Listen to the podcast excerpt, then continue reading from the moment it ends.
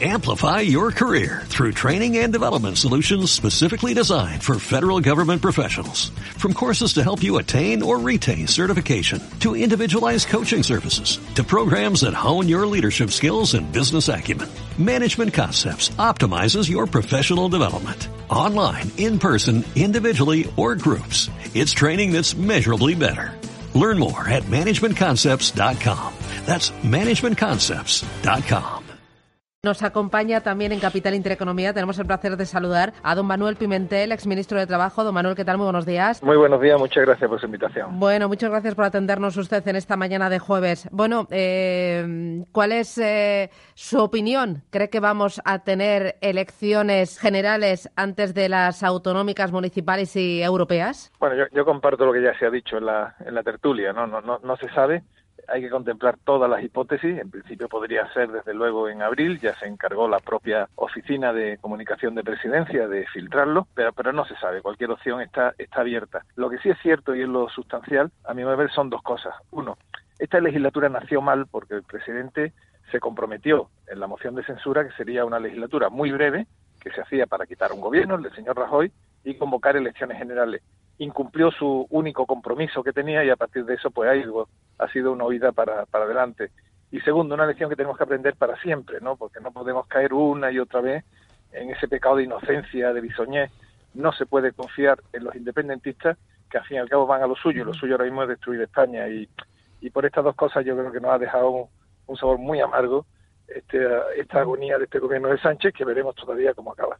Bueno, veremos cómo acaba, porque ahora que mencionaba usted los independentistas, quizás él pueda actuar de víctima eh, y al mismo tiempo de víctima diciendo, bueno, fíjense, por un lado, yo no he cedido ante los independentistas y no he caído en la trampa de hacer concesiones en un momento en el que el juicio del proceso está ahí, en marcha, y al mismo tiempo, pues estoy resistiendo y como gane la derecha, que ojo, lo que ha pasado en Andalucía, esto nos puede venir muy mal. Y quizás juegue esas bazas para adelantar elecciones eh, y, y, por un lado, eso, ir de víctima y, y, de fuerte y resistir ante los independentistas. Esa, esa es su baza, a eso está jugando, por eso de luego hizo el ultimátum, ¿no? Oye, o me votáis o convoco elecciones y elecciones puede significar eh, Vox, etcétera, etcétera. Claro, que venga la derecha, pero ya esa, lo habéis visto el domingo esa, en Madrid. Pero esa, esa, esa es su baza, ¿no? Pero él no cuenta, uno, que el mundo independentista primero es un mundo ahora mismo en plena eh, anarquía, en plena entropía, ¿no? Es muy difícil predecible, ¿no? Eh, esta es la serendipia de que además el presupuesto hubiera coincidido con la apertura de juicio, ha hecho que esas fuerzas estén ahora mismo absolutamente descontroladas. ¿Qué se veía claramente? No, eh, no pude seguir el debate en directo, pero he visto las caras y algunas personas que allí estuvieron me lo han comentado. Bueno, el PDCAT y parte del independentismo se le notaba unas ganas locas de aprobar los presupuestos. Estaban deseando encontrar la excusa para hacerlo, pero no, no, no han podido, ¿no? Las dinámicas no han querido. Entonces, efectivamente, Sánchez va a tratar de jugar a esa baza, pero es una baza muerta, ¿no? Y sobre todo por el pecado original. Esta es una legislatura que no tenía que haber sido tan larga porque nació para convocar elecciones, ¿no? Y yo por eso uh -huh. creo que lo mejor que tenemos que hacer es ir a elecciones y que los españoles digamos el gobierno que queremos. Bueno, y a Pedro Sánchez quizás es lo que más le interesa, aunque en el fondo quiera aguantar la legislatura lo más posible y alargarla mm, infinito más allá, pero eh, porque si pierde en las autonómicas, eh, entonces puede que él no sea si pierde el Partido Socialista en las autonómicas, puede que a él le quiten como candidato eh, del Partido Socialista a unas generales, ¿no? Podría ser un patacazo muy tremendo y hacer un revolcón en el Partido Socialista. Yo, claro, las cábalas electorales Claro, son bueno, muchas, sí. muy, muy diversas, muy, muy complejas, pero yo voy a lo que a mí me interesa como, como ciudadano de a pie y, y tantas personas eh, que aunque es verdad que la crisis estos años ha pasado y la economía ha mejorado, toda nuestra economía está muy débil y muy débil. Las empresas siguen todavía sufriendo, el trabajo no, no es bueno, los salarios son bajos. Claro, y estos presupuestos, eh, para mí, para nuestra economía, no eran, no eran buenos, no eran positivos. Iban a debilitar todavía todo esto. Yo, por todo ello, más allá de cábalas electorales, si le viene bien a uno, a otro, que eso siempre es materia incierta, ¿eh? como he visto en Andalucía, y, y en este momento todo está muy abierto. Yo lo que sí tengo claro que estos presupuestos no eran buenos, ni por los socios que tenían, ni por la ruptura del compromiso previo, ni para nuestra economía, por tanto, que cuanto antes vayamos a elecciones, más allá de cábalas, eh, mejor para todos. Claro, porque a, a la economía, eh, el alargar esta legislatura, el prorrogar los presupuestos, esto le viene fatal. Le viene mal por varios motivos. Eh, primero, ya estamos viendo eh, una, una economía mundial que se debilita, que nos va a afectar, y eso no tendría culpa el señor Sánchez. pero estamos viendo ya algunos indicadores claros que sí son su responsabilidad, ¿no?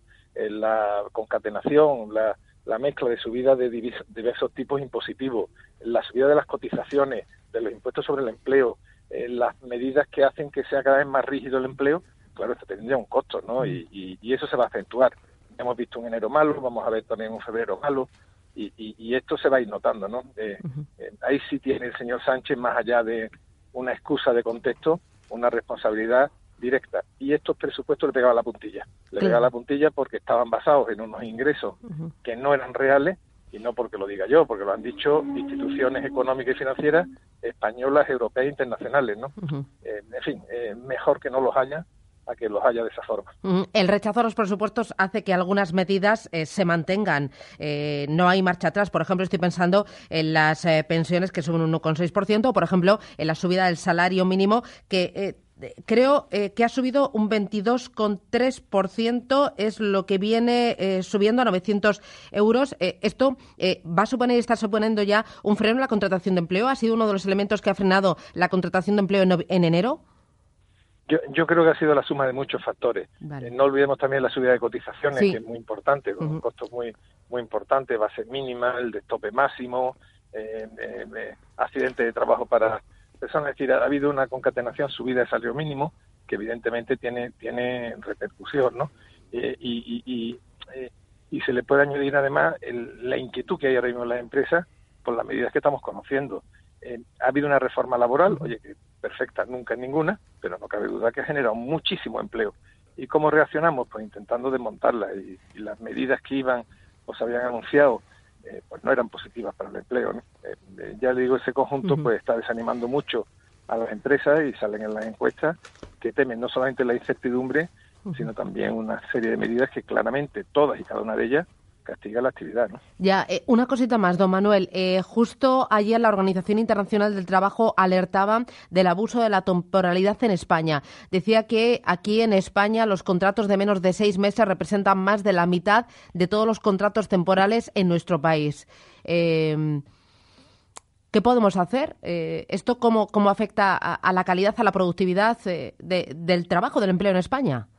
Vamos a ver, lógicamente lo que quisiéramos todos es que hubiera pues empleo estable, muy bien pagado, pues tipo Suiza, ¿no? Eh, desgraciadamente nuestra economía no es Suiza. Yo me apunto. Mucho. Claro, claro, todos nos apuntamos a eso, ¿no? Eh, pero claro, tenemos nuestro sector a día de hoy y desgraciadamente, y ahí están las pruebas, sigue siendo la España que nació en los 60, que es economía, es turismo y, y construcción, oye, y eso es lo que somos capaces de hacer entre todo el empleo industrial que ha ido bien después de la reforma laboral empieza a caer y es muy preocupante, es muy preocupante, no lo estamos comentando, pero empieza a caer y no es fácil. ¿eh? El conjunto de, medidas legales, laborales, el, lo que es el contexto de España no, no favorece, no es un ecosistema que favorezca la, eh, las empresas de vanguardia. Y fíjese ahora mismo, por ejemplo, sectores que crean empleo, ¿no? que van muy bien en el mundo y empezaron a ir muy bien en España, porque tenemos talento para eso, que son los, los sistemas de tecnologías, consultoras, eh, construcciones informáticas, iban bien ahora viene una medida que es el registro horario. El registro horario significa que cada trabajador diariamente tiene que fichar las horas de trabajo, en fin, es como volver a la ficha del, del primer Fordismo puro. Y claro, eso las empresas tecnológicas que trabajan en casa, trabajan viajando, están inquietísimas, ¿no?